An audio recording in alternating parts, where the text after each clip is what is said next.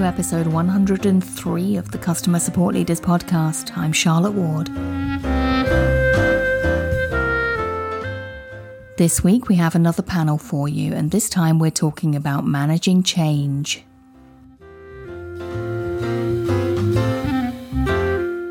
I'd like to welcome back to the podcast today Stacey Justino, Ryan Klausner, Greg Skirving, Simone Secchi, and Hilary Dudek, and welcome first time guest Lauren Fern. Lauren is a senior manager of global core support at Zapier and joins us for the first time today. Let's dive straight in. So, I'd like to welcome everyone to this week's panel. Thank you for joining me, everyone. Um, this panel is about managing change in the workplace. And I know you have all worked through a lot of change in your support teams, one way or another, in, in your organizations of, of actually quite, quite a different set of organizations looking at my panelists here today. So, I'm really interested to see where some of these points take us. Um, the the first thing I'd like to get a feel from from you all is, how hard it is to manage change. What's the hardest thing you've encountered, or or, or the, the, the most difficult thing you found about managing change in the workplace? I was reading um, uh, something about values last night, and uh, and then I went completely different way, and I went straight to the source, and I, I was reading. Uh, this quote from uh, from a, philosopher that, that I didn't know that um, says, and you know, forgive me for my Italian accent. I'm trying to read this this English quote, but um, the relations between the worthwhile and the practically demanded are obviously of that deep puzzling kind, and that made me think about like the practically demanded at, at the most difficult experience that I had, which was uh, phasing out an organization that was like uh, in a company that was failing and uh, and slowly like uh, you know um, uh, having to let's say offboard to use a, a, soft term like all the people in my team one by one through the course of like several months and i think that was that's probably the most difficult type of change that you are going to encounter in uh, and manage as a leader in an organization. So I think mm-hmm. that will be my experience. Yeah, offboarding is definitely a type. It's a structural change to the company. We we've had um, we've had a panel discussion quite a few weeks back, I think, talking about offboarding people, but we don't often touch on what's left behind and how you manage manage the people that are still there, right? Yeah, exactly, exactly, and especially i think what makes them hardest is when there is um, you know an external cause and, and it's not uh, due to a disciplinary act of some kind or uh, a lack of commitment from the people that work in your team but it's simply like you know uh, a, a, a, traumatic business occurrence let's call it like that that causes you to to have to make the best of it yeah, that's uh, that's kind of interesting that you started with that because that's a big change and uh, obviously fraught with a lot of uncertainty for the people that have to stay. So um, I think uh, um, you know for me. Um, uh, I've dealt with that one a few times. I've dealt with, uh, uh, well, how many times have we implemented a new system and that's a change or a new process, and you have to do that. Um, making sure your communication is precise is is critical, I think and um, working with people, understanding your people in terms of of how they um, how they handle change. Um, some people get it. It's like, oh, great, no problem. Um, um, hopefully, hopefully, uh, um, you folks have heard of the book "Who Moved My Cheese," which is a, a fantastic tool that I like to use for people that that struggle with change. And uh, but I think from a manager perspective, some people get it right away no problem. Okay, we'll do it like this. Other people, it's going to take a lot longer for them, and that's uh, that's uh, that's a bit of a challenge to you know be patient with them, uh, support them through that, and uh, you know just uh, just let them know that this is the direction we're going with whatever, and uh, you know how can I help? I think part of that helping them understand can be setting expectations wherever possible. Sometimes the change is out of our control as support leaders, um, but wherever possible, putting that control back into the team's hands, I found can be really helpful. including them on decisions, even if you know maybe they've already been mostly made, getting their input and feedback and making sure they feel valued and they feel heard. And then setting expectations around whatever the change is. Okay, here's what's going to happen in two weeks, here's four, three months, six months, whatever the case may be. It helps. I found it helps the people that higher have higher stress levels to sort of manage that anxiety better. I think related to that, what Hilary was saying, especially when it's a uh, change that the support leader or support team doesn't have full control over, because a lot of that stuff comes top down, is also highlighting the things we do have control over in our team uh, with this change. So, hey, this is a business decision. Um, these are the things that aren't like movable, but here are the things that we can make decisions on on how to do make this change best for our customers to echo what everyone's saying, it's it's very interesting in preparation for this topic. I was reminded of about a, a workshop, two different workshops I was fortunate enough to take uh, about eight years ago. Um, one was at the topic about thriving in times of change, just as an individual contributor. The other one is about leading change uh, for uh, leadership and management. And they, and I was going back to my notes here from that workshop. Yes, I still have my notes from the workshop eight years ago. Uh, it basically categorized uh, team members when dealing with change into four different categories. And I thought that this was really insightful. The one is for those uh, who are the people who actually are nostalgic for the past. They're not necessarily opposed to change, and they're not even happy with the, the status quo. They're actually harking back to a, a, a, an earlier time. That could have been when they first started at the organization. Things were done a certain way. Um, so any change that has come has been met with perhaps some resistance, um, but it was mostly about a simpler time. It was based on how things were usually when they started. The second group um, are usually less enthusiastic about the change themselves, um, but they're more sort of stuck. They'll only change uh, when given no other choice, as if this is the clear direction that we have to go. So, sort of when push comes to shove, they will change. The other group is the, uh, willing to change, but they want to be led. You have to really make a clear path to what the change is, explain the rationale and the purpose for that change. And then the fourth group, um, where those who were very much wanting to be active participants in leading that change, even if they're not necessarily leaders, very willing to engage and knowing. And I think quite frequently, no one is just one of these. I know myself, I'm likely a combination of a couple of these ones, so I'm sure we all can identify where we fit. But knowing where your own team members um, sit in terms of their position from your experience working and leading them, I think can have a lot of influence into your strategy uh, when managing and implementing the change itself and how you communicate that and, and manage your various team members. I think um, something that I've experienced, which is very um, kind of along the theme of, of kind of, I guess, personality types is that when you're working in support and there's a change that's coming about that is related to your customers, you're for the most part going to be working with relatively empathetic humans. And so trying to navigate something that, you know, isn't always necessarily going to be seen as a positive with, thing with people who are so invested in what's best for the customers um, can take a little bit of time. Um, but it's definitely worth getting those folks on board for sure.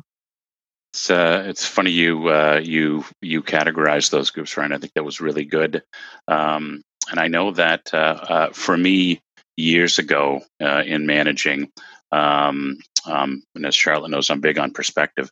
Uh, I handle change very well. So, for instance, an office move, right? They they put boxes on your on your desk.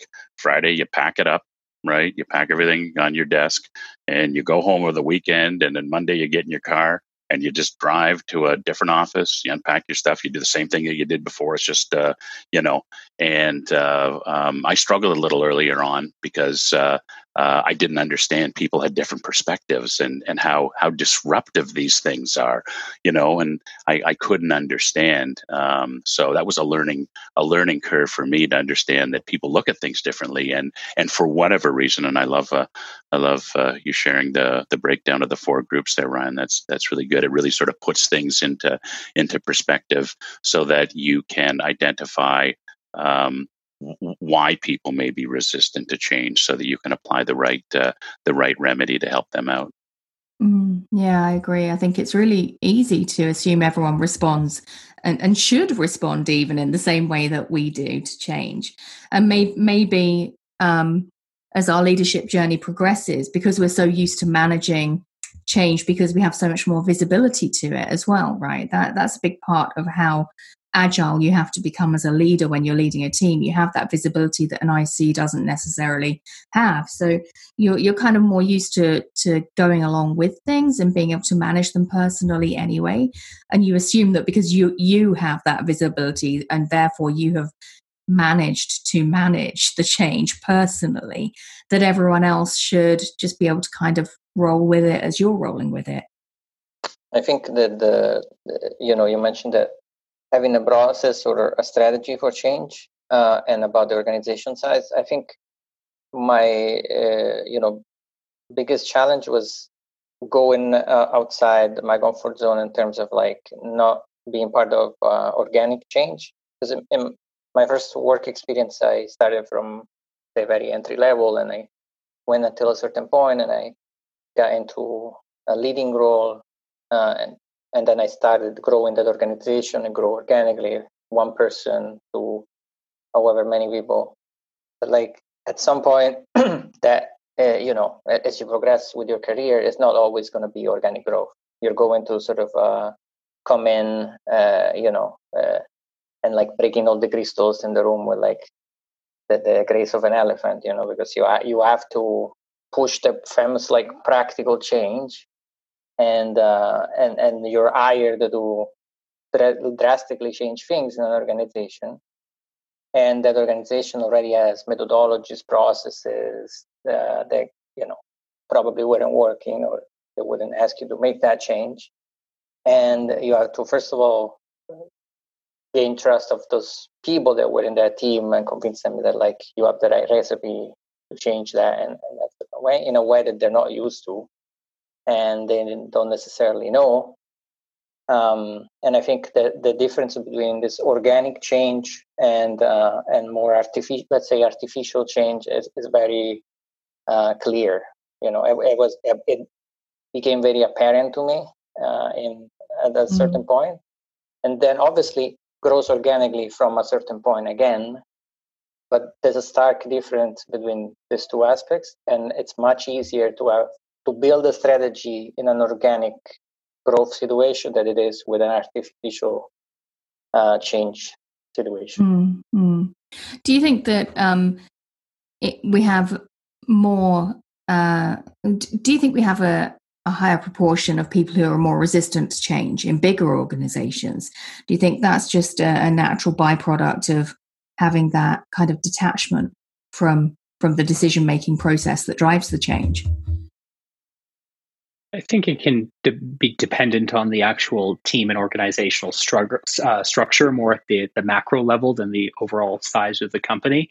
Um, I can tell you, as someone who was a um, manager of unionized workers at one point in their career, managing change within that organization was much more resistant because of the um, not because of the unionized protections. Uh, I think those are all great things, um, but because of the um, protections that have been put in place um, to protect the worker also have given them a lot of protections to um, potentially have more resistance. And a lot of the folks I worked with there would have been classified in that category where they're um, more harking back to that simpler time, that time when they started uh, with the this in this it was actually government at that point. Um, so when they started, and in many instances that was pre-computers, pre-internet, when the computers weren't going down all the time um, and they were resistant to that change. But I also think, just in addition to the four categories of the type of people that you're managing or leading through change, it's important to break down the types of change that we actually deal with within a professional environment because there really is only four categories.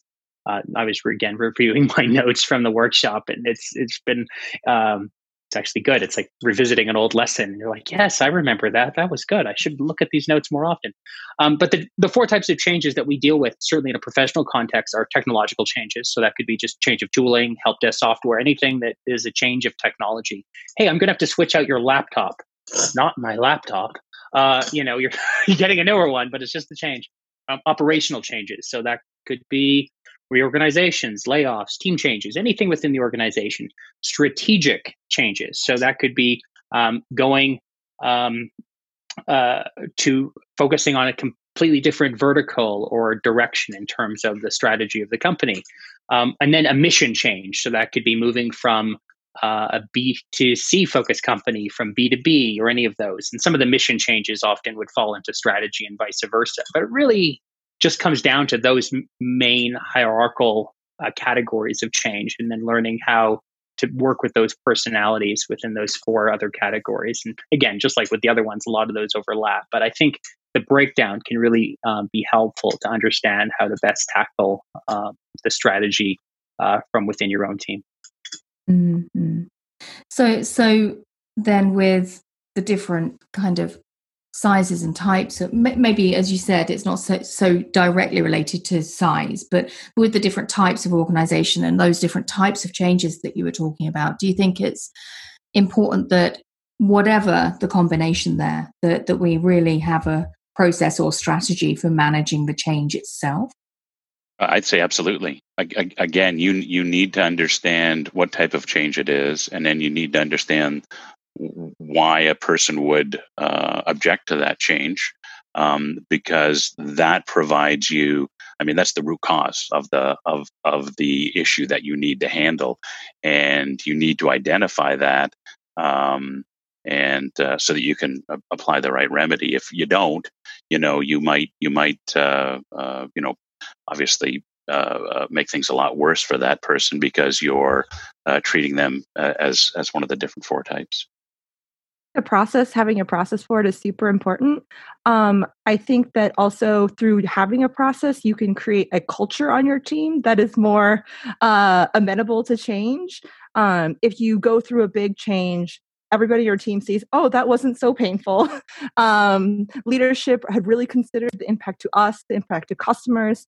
Um, then I think you can shift that culture and shift people's thoughts about change. And I think one of the pieces of the process that is super important is a feedback loop. Is you know this change is happening, but we should give people on our team the opportunity and the channels to be able to give us feedback on how that change actually went. Um, what I like to say is we didn't throw all the old documentation in a fire. So if we make a change, we um, change the process, we can see how it was better or worse or different than the old process.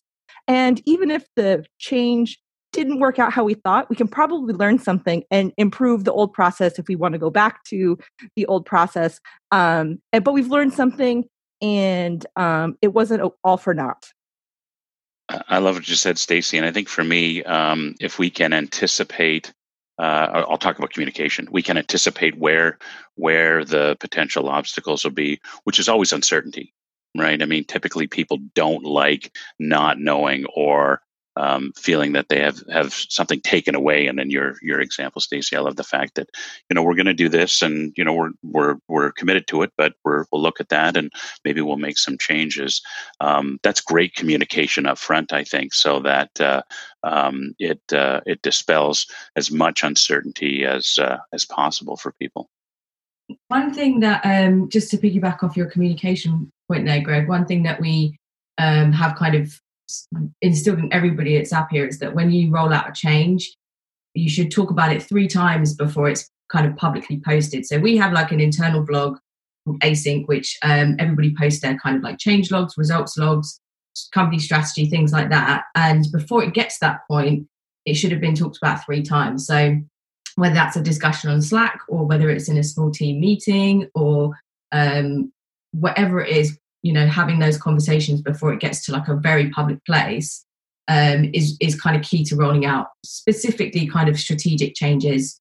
Um, so people can get to when they get to that point and they see all that information it's like yeah i know all of these um, things. I ha- have questions um, and i know where to go with them. So nothing is a surprise. Like we don't want anything to be a surprise.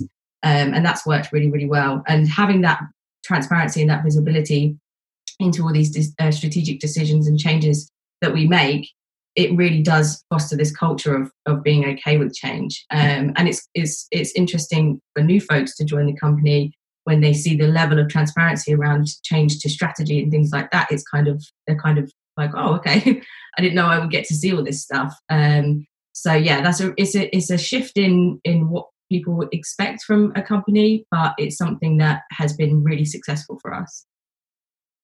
I'd love to hear a little bit more about that, Lauren, if I can, because I'm curious about the process that you mm-hmm. go through getting that change in front of three people. Most particularly, first off, I, I, I'm interested. Is it the same set of people that have that discussion three times, or is or is that three different groups that you're kind of test running the idea on? Yeah, so it's it's a bit of both really. So the way that we kind of operate um, in terms of the way that the customer support team works at Zapier is that we have our regional teams. So we have EMEA, we have AMER, and we have Asia Pacific. And then within that, we have um, team leads who are all regional based as well. So there's like only four uh, individual contributors to a team lead, and then um, maybe two or three team leads to a manager, etc. So there's no, uh, it's very easy to communicate and that's part of the reason why we have that structure and the way that the process that we kind of take when those changes um, are, are, kind of coming about is there may be some sort of discussion that happens on slack um, and that can be anybody in the company kind of gets involved with that it really depends where it takes place but we don't really love to have conversations like that in any private channels um, so that conversation could take place and then the next phase would be that um, it will get talked about in one of the small team meetings. So all the team leads have a meeting every week um, where they can, you know, there's not really any agenda that we say you have to talk about, you know, X, Y, Z every week. It's kind of up to the team lead, but that will always come up if there's a change to discuss. Um, and then the next part, part, is we have like a monthly team meeting. We have two team meetings a month for time zones, um, and we talk about it there as well. So that's generally the process that we take. And then aside from that, there's also um, if there's like a discussion happening, we uh, we basically have just going to plug Zapier here. We use Zaps to um, react to a message in Slack, and it gets um, essentially a form gets filled out so that that gets sent into our monthly support newsletter, so people can be aware of that discussion happening. Um, and then once all of that's kind of taken place and we know that everyone knows, then it will get posted async. So um, that process can be relatively long winded. It, it will always take about a week. But the thing that we've learned in the past year, I would say specifically at Zapier, is this the change management stuff should just never be rushed. Unless you absolutely have to rush it, just don't rush it. Um, it's way more effective if you take your time and do it right. Um, one thing that I, I mean, I think one thing that I did and that I um, facilitate um, in my last role uh, it was to create a communication between departments within a company when change was happening um, that was just as good as the communication that was going to come out to the customers right because your communication to the customers is going to be like just as good as your internal communication is so if the internal communication between the departments and i was talking with somebody this week about the feedback loop between product and, and support. And so, specifically, that connection there, if that connection isn't effective, your external communication is not going to be effective. So, involving and creating visibility for the support team to be at the forefront of uh, uh, to remind the rest of the company of their existence of, of, you know how do I have to be involved in the in the feedback loop is not to be assumed at all when you're in a management position in support. You have to create that visibility. You have to bring those people in the forefront in your team. They have to be involved in the feedback loop that can be beta phases in the launch of like a product, for example, like closed beta, open beta, and you have to to have, for example, the, the folks that, that, that take care of like the helps and to be involved in those phases, gathering that feedback um, from customers in those phases be involved in the in the decision making, even if it's just like in in terms of being there when decisions are made, be informed about those decisions, and then managing that language that needs to to be proactively fought to be going out to the users. I think this uh, you know, facilitating the, the creation of this loop between people in uh, in the company. I think it, it's probably the biggest part of managing uh, change. So we've all um, got some really good theories and really good strategies and really good approaches there from for managing change within our organizations or from workshops. Um, but uh, uh, I'm kind of interested in making this a bit more personal now.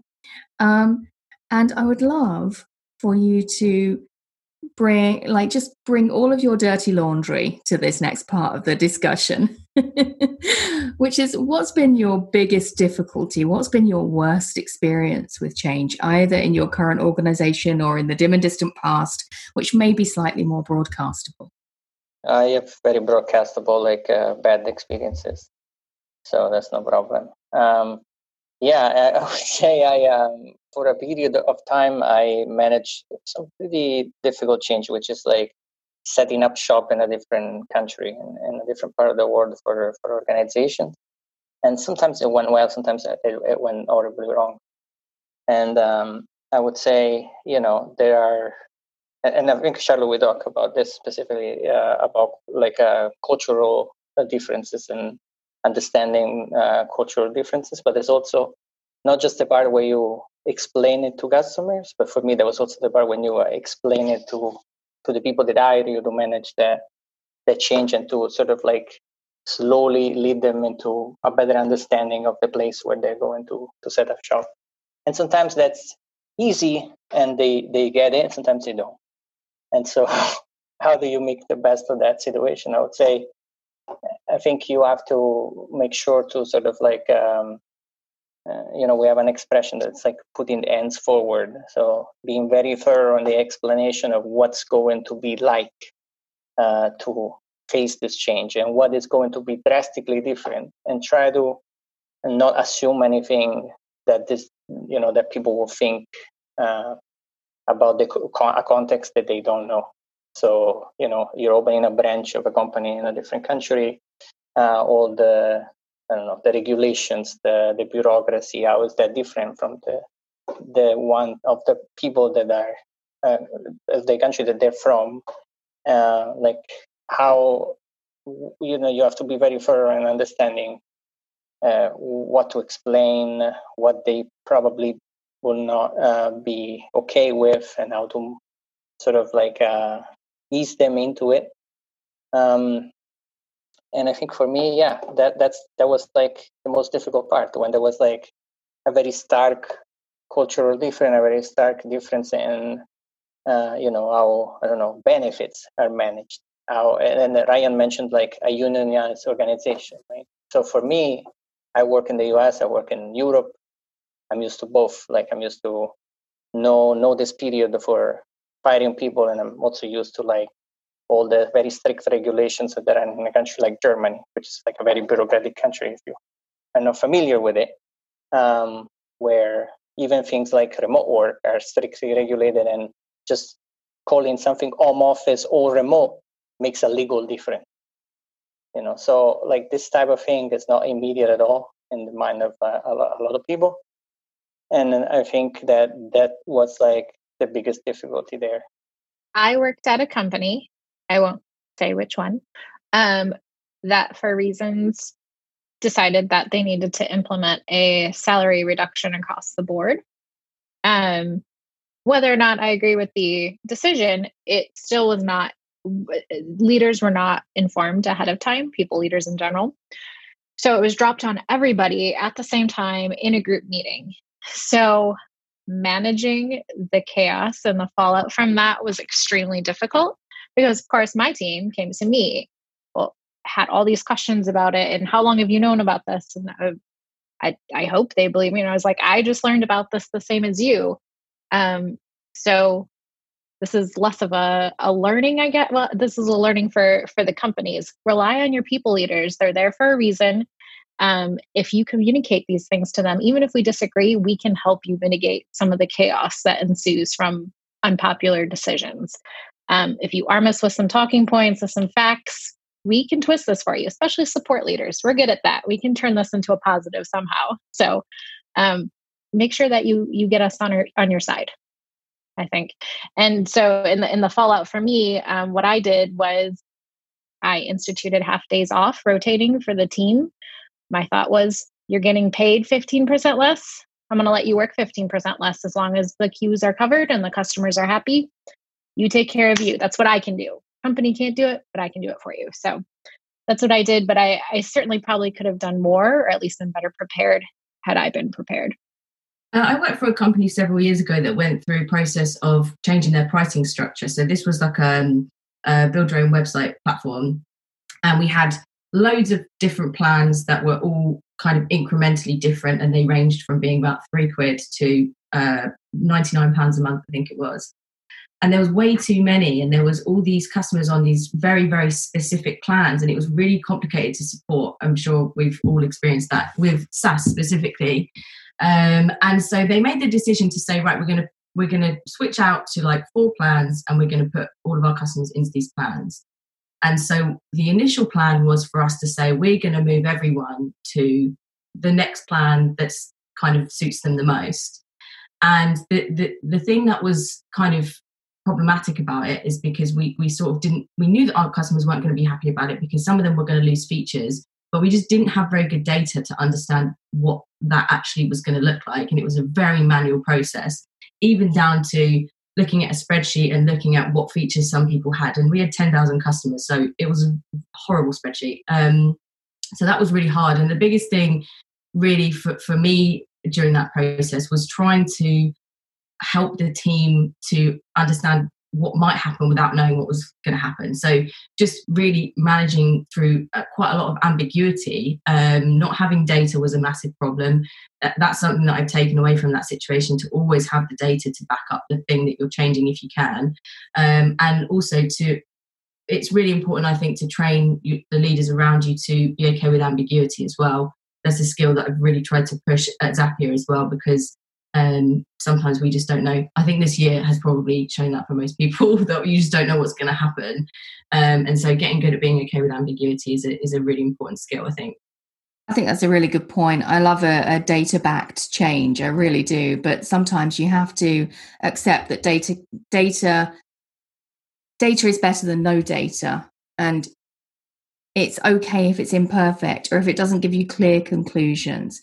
Ultimately, sometimes you just have to pick a path, and it might not be based on the best data, but that's still better than making no decisions and taking no action when something very clearly has to change definitely yeah. It's um yeah it's even if as you say even if it's not perfect it's just important to have something for sure. Um it just it, it feels like sometimes if you're trying to roll something out and you you're not you don't have anything to back it up it, that the thing doesn't have very much credibility. So how is how are you going to get people to invest in it? That's the thing that's always on my mind about change. Has anyone here had an idea for a change and has not managed to convince the relevant stakeholders to buy into that change no comment. well, you know, I'll go. I'll go. I think we're all going. Okay, we, you know, we maybe dealt with something recently. So I dealt with something very recently. No, I'm not going to name names, but it's recent, so it is in my current role. And uh, we, uh, my department, my team, ended up managing um, some of the um, custom uh, configurations for some voice bots. And I think what had happened is we were a larger team, um, and then our team changed in size for a variety of reasons. So our initial interest and willingness to learn a tool, to be familiar with it, to benefit customers, so we could understand it and explain it on a very tangible level, um, ultimately evolved in us owning this tool. Uh, which was definitely not a tool that uh, a customer facing team should own. It's definitely much more of a technical services based tool. And I have been working for some time to transition uh, the responsibilities for this tool out, out of our team's reach. It was the one thing that um, the entire team was working on. I didn't particularly enjoy doing. It wasn't really in their primary skill set, although we learned it well. Doing anything in it took us far longer than it would uh, someone who would be an engineer or on a, in a, working in a services capacity. Um, but for whatever reason, my request kept uh, falling on on I wouldn't say deaf ears, but uh, wasn't getting any action to resolve this in some form.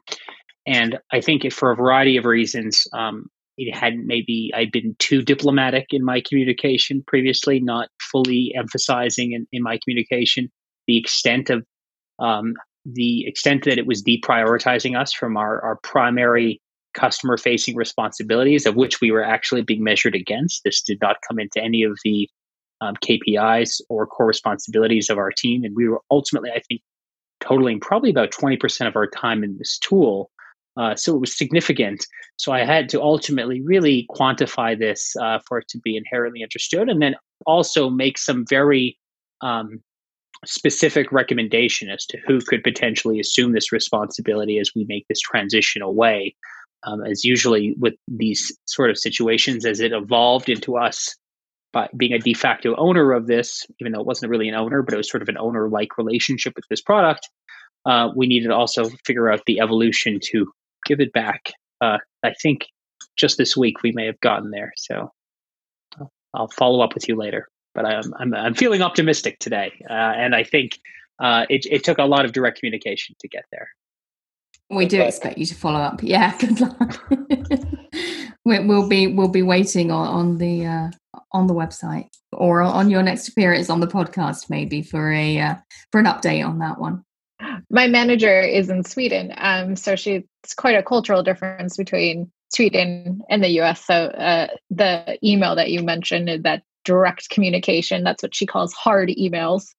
She'll talk to me, she'll be like, oh, that was so hard. That was so hard, Hilary. And I'm like, but it got results. It's uh, interesting. Related. I had that as well because uh, I'm originally born in Canada, so we tend to lead with a bit more of a softer uh, British style, uh, more of a European style, and then uh, I did have to learn to adapt uh, to be more on that harder communication style um, since I, I moved to the United States. In terms of decision or change where you don't get these stakeholders on board, working in a gaming company. Um, especially part of a public company owned by another company that is in a different industry. Uh, so Big Fish Games was owned by Churchill Downs uh, for some time. Now it's owned by Aristocrat Technologies. But at the time, you know, we were acquired and the gaming industry, you acquire customers, they cost a certain number of dollars to acquire you don't recoup that cost immediately. Um, so you put in marketing spend and you get the return on that spend in six months, a year, 18 months. Um, but, you know, when you're trying to hit revenue targets, um, we were focused on daily numbers, weekly numbers in terms of revenue. And so our crediting philosophies from like the games development and production side of things was focused on hitting their goals, which makes sense. But uh, that didn't actually work with what people want or what a lot of other games do. So we'd have an outage and then we'd go back and forth with the internal teams. Well, we should just credit everyone. Um, but then that would have an impact on the sales for the next week or two weeks. Um, so it was an internal struggle, and there was never sort of a you know coming more to uh, the support side of things, even though um, it's kind of been shown that people will spend more money if you give them free stuff in a game. They just won't spend it all next week, but in a month, that player might have gone from making a 99 cent purchase to now making $5 purchases a week. Um, but that was always a really big struggle, um, especially as someone, I'm a casual game player, so I am the market. And I'm like, no, this is me. I'm telling you what, from my personal experience as a gamer of casual games, um, my behavior is. And that's the behavior for a lot of players. So that was a bit frustrating. A lot of uh, uh, of um, I'm not gonna say unsuccessful, but like a, um, continuous research and that, that I've been making into the years that I've been in a leadership position into managing the specific part of change, which is like um, being effective with tagging, which has been a challenge for me throughout my entire career in leadership at different degrees. Like, and I think it, it's just like a continuous research into perfecting the effectiveness of uh, of this and and be able to because we mentioned data before and a lot of data in uh, in support setting it's collected through tagging through categorization so i think explaining the importance of uh, of categorization and tagging to agents um, at the different level as different levels of challenge because you have your more I don't know. It, it, depends on the size of your support organization, but you have the people that work closely, uh, more closely to you,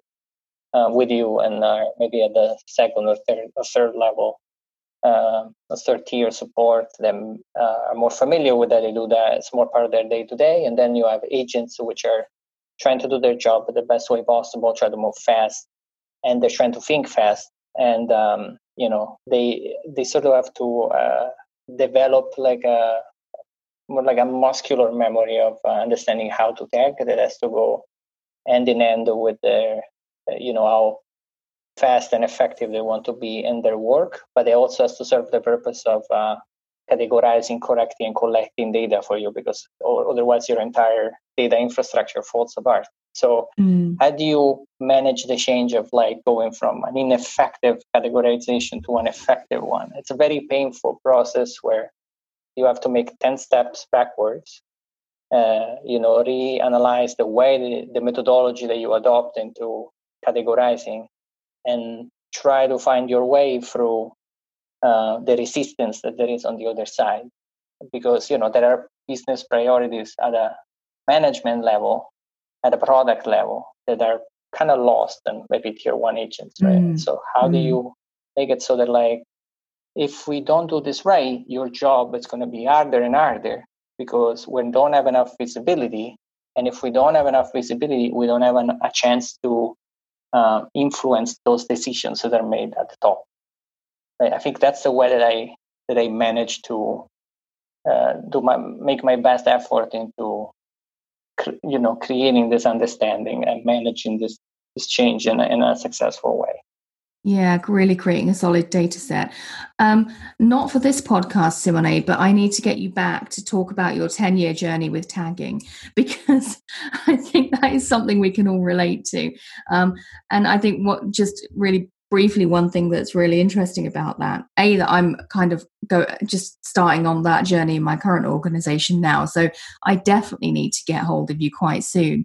Um, but tagging seems such a small thing like as soon as you start that conversation of we need to tidy up our tags it sounds like you're just going to potter around in there for a little while like you're weeding in a garden or something right? But, but actually you have to it's a lot of work but it, it's it, it's quite cyclical so you have to go through some change to give you data to enable you to create more change.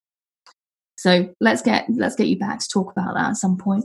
Um, I think you did mention to me as well at one point that you had the ultimate dashboard. So I think we need to get a fireside with Simone quite soon because it sounds like you've got stuff all sorted.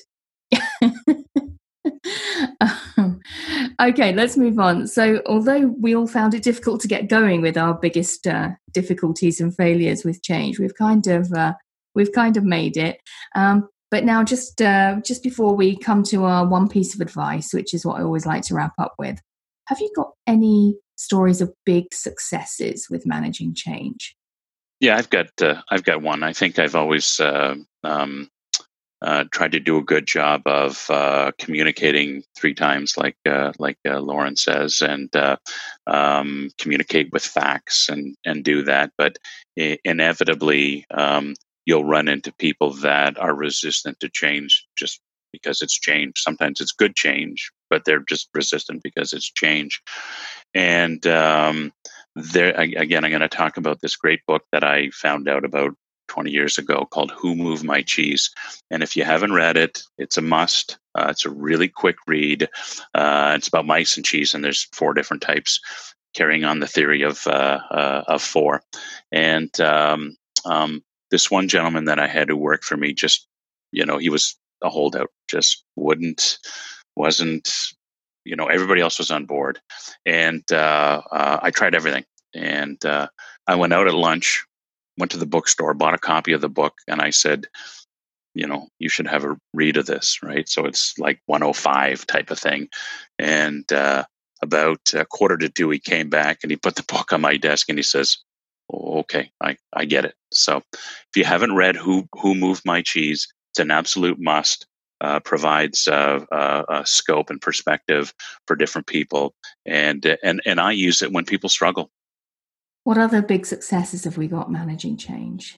Um, I was able to, with other various stakeholders, move from one support uh, ticketing system to another. And from the day we decided to the day we switched 100% over, this would be like four different products or areas we were moving over um, for probably 20 different games. Um, we uh, did it in six months and we did it successfully. And there was very little drop in productivity because we had done all the um, pre-work to make sure that we addressed all the th- flows and work workflows and processes that we're going to change. So the impact to our agents was pretty minimal. and we had multiple trainings, multiple workshops, and um, I can't believe we did it, but we did. And I think that's a testament to having those processes for managing change. I think just to add on to what you were saying, uh, Stacey, a lot of my success with managing change on a large scale, whether that was with 100 agents on a team uh, where we were working with very complicated business units and the length of each customer interaction was taking far longer than it should, not due to any incompetence on the agent's part, no fault of the uh, customer who was calling, it ultimately, uh, or reaching out, it had to do with the fact that these were very complicated uh, business units that were involving financials. Um, and to that extent, we knew that if we could cut 30 seconds from all of these calls by improving the workflows the agents were using, we'd actually save a million dollars a year. So I was proposing this, and then they said, Great, you can rewrite it didn't think I was going to be getting that, but that was actually a great opportunity to embrace that change. But what I found was really helpful in putting these changes out is doing the old, you know, who, what, where, when, why, and how to the entire team. Here's what we're doing, you know, this is why we're doing it. This is the impact uh, to all of you. This is what we'll be doing to mitigate that impact as much as possible. And this is how we'll be keeping you updated as we move through this process every step of the way. And then working with smaller cohorts to help manage that change and do the training. And generally, we had shorter, briefer sessions with those who were eager to lead the change to be our champions. And then we had some longer breakout sessions with some of those folks that are uh, naturally a bit more resistant or hesitant to change. Lauren, what about you? Have you got any uh, any personal stories of uh, success with change? Yeah, so um, one of the biggest changes that we implemented um, at Zapier and within the support team, this was a change that kind of came about when I first joined the team. So it was a real collaboration between the whole group of managers um, that were working in support. Was um, Zapier's always been a very very flexible workplace. So we were fully remote and we have completely flexible hours as well. Um, and that can be very difficult within a support team because you need to have enough coverage. You need to know when people are working to a certain extent to make sure that you can make sure your customers are getting a good response time. Um, and so we, it was a challenge. We, it was becoming difficult. We would see folks would all go for lunch at the same time, or they would take extended lunch breaks at the same time, um, or they would start late. And it was just very difficult to understand when everyone was around. Uh, and we toyed with the idea of like implementing a tool that's kind of called Who's in the Queue, and it would help people understand who was around. But ultimately, what we settled on was to come up with a, a flexible schedule. So what that kind of means is instead of everyone just work whenever they want, no matter what region you're in, you're in your region, but you work your day between 7 a.m. and 7 p.m. So some people will work 9 till 5, some people work 8 till 4, 7 till 3, or some people will start much later and end their day at 7 p.m. Um, so it still gives a, a, great amount of flexibility, but it, it does allow people to, you know, know when everyone else is around. Um, and that was really hard because it, it wasn't a change that was happening across the business. So it was just our team that we were implementing this change for. Um, and to go from being a, a, company who's incredibly flexible to one that's still offering flexibility but in a slightly different way, it was it was a tough uh, it was a tough change to roll out. But um, the the major thing really was that we just really communicated and listened to what everybody had to say, um, and and it was a success. And now it's a good thing really because people are able to help each other within their regions. They know who is working at, at certain times. Um, and it wasn't that different anyway because people tend to work the same schedule. So it was just a matter of that structure being implemented rather than then making any changes to to what they were doing anyway. Yeah that's that's often the way isn't it that um, once you get on the other side of change it's actually either not as big a change as everyone was fearing. Um, yeah or, or genuine you, you know or or genuinely kind of people set into settle into it much quicker than they they think even if it was a massive change right? So i mean in your case it wasn't an enormous change necessarily but but that it's the it's the of the change. Yeah yeah, yeah. It, it's, the, it's that front loaded fear somehow yeah, yeah. yeah and and i mean looking looking back um i think we sometimes I, I think there's a tendency to over correct as well for change. Like, oh, everybody's going to be really upset about this. We have to make sure we do X, Y, Z. And sometimes that's not necessary. So we've learned a lot in that regard as well to make sure that we are um, not not overcorrecting too much for, for the potential of people being upset. Yeah, that's a fair point. Um, and, and some good advice, which um, which I'm not going to allow you to bring back in a minute when I ask for your one piece of advice. so let, us get to the final point of this discussion, which I, I always like to round out a panel with asking what everyone's one piece of advice is in this particular area. So, Stacey, maybe we can come to you first. What's your one piece of like solid gold advice when it comes to managing change? It's actually the advice I would give, uh, generally speaking, but it, it definitely applies to managing change. Lead with transparency and empathy. Um, oftentimes, support reps can feel in the dark. And so, being as transparent as you can be greatly helps them, especially when you're introducing change. And as for empathy, um, we can forget what we are asking our reps to do every day, especially when we're trying to change something for the better. And then you can have some unintended consequences. So, leading with empathy, not just for customers, but empathy for stakeholders and especially for your agents, I think is super helpful and would be the advice I would give. So, my one piece of advice for managing change and support would be communicate frequently and regularly um, and focus on listening and supporting the individuals, all the individuals on your team, but then allow those natural leaders that do embrace change to sort of take lead and drive positivity towards that change. Let them sort of help you herd everyone into um, a better morale and a better outlook regarding the change.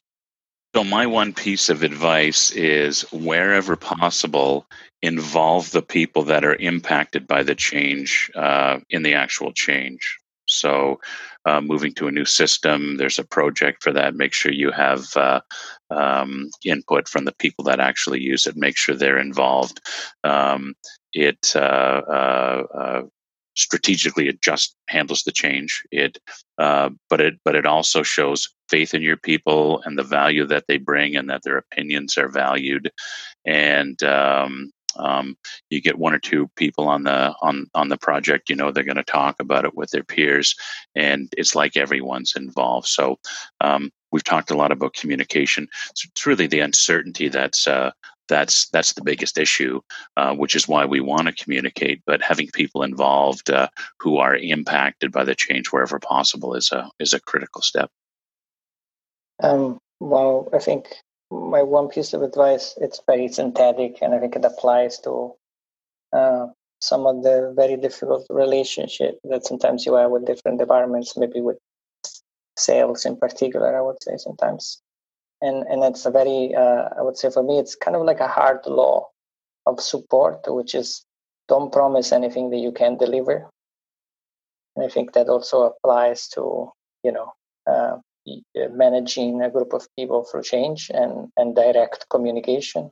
Be like uh, straight up and honest with the team that you lead and uh, you know um, always manage that communication uh, thoroughly uh, understanding uh, what their point of view is what the context that you know they receive that information is and try to give them all the, the tools that they need in order to understand the change and, and don't try to uh, sugarcoat the deal. As as uh, I know that it's easier said than done in certain situations to you know to maybe um, make a, a, change be like Hilary was saying in the beginning more appealing than it, that it really is right? Uh, but then there are consequences later on that you have to deal with You've all given such great advice. I'm left with no original ideas, but I think the transparency and empathy certainly is really key here. But going just a little bit further into transparency and, and what I was touching on earlier the, the who, what, where, when, uh, why, and how, I think as much as we can in terms of communicating that to our team. The who is really who is being impacted by this change. And then obviously what are we changing? And let's really talk about why that initiative is happening, whether it's um, a choice of our elective choice or something that's being imposed upon us. Uh, sort of the where, where is this, you know, happening, and how is this impacting, and then the why. Really getting into more of the core understanding is what's motivating this. Is are we changing software because our current licensing is expiring and the cost doesn't make sense and the features aren't aligned with what we need? Uh, and this is also going to improve our frustration. Remember how the old one that we like, but it keeps crashing all the time, and we have to restart our computers constantly. You know, it will improve on that stuff.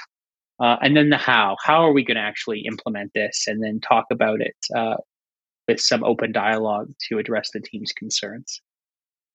For me, um, the one piece of advice that I would give is to um, is to really invest in the professional development of the people that are going to be communicating this change. So that is might not be the same for every organization, especially smaller organizations. You may be the person um, who's going to be communicating the change, but if you're in a bigger organization where maybe you have senior ICs or you have team leads or other managers, um, it, the thing that I have found very successful is, is teaching those people the skills needed to manage change. So how to deal with ambiguity, how to be, how to think strategically, how to be transparent, how to disagree and commit is a huge one as well. Um, that's a super important one that I think everybody should know. So um, take the time to help people hone those skills throughout the, the entire year, the whole time um, that they're at work, so that when these things come about, they feel equipped to deal with it in the same way that us as leaders do as well. I think that's a super piece of advice, Lauren. I really do, because I think the, the thing that you said there about investing in it through the year is is a really important part because mm. I, I've I've been in so many situations where the first red flag I see is that change management training is being rolled out across the company. I like, I Oh, it might be a bit too late. yeah. All that means is that six months from now, I'm going to have a bunch of new people with with all of the credentials for change management, managing some really big stuff. yeah, definitely. Yeah, it's it's a constant um just sort of and it's not even I, I don't think you even have to package it as like these are change management skills. It's just like these are things you should learn um, and then when the change comes about, it doesn't feel as shocking um, to, to have to disagree and commit, be okay with the ambiguity, and then go and talk about it. Um, and then one thing that uh, I have only recently started to do, but found this has been really successful. So when I'm speaking to the team leads about a big change, I always put together like a cheat sheet of FAQs, like this is what I think the team will ask you, and here is what you can say about those things. Um, and that just sets them up to go into their team meetings and be ready for those questions um, just in case they do come up. Yeah that's great. Uh, and just what you said about you know that a lot of those skills are transferable from everyday leadership. You, you can all of the things you talked about around being okay with ambiguity and everything else that's just being a good leader anyway isn't it? And that applies to any day of the week any any time of the year big change or small change because we're managing change every day actually Definitely. Awesome. Thank you so much. That's it for today. Go to customersupportleaders.com forward slash 103 for the show notes, and I'll see you next time.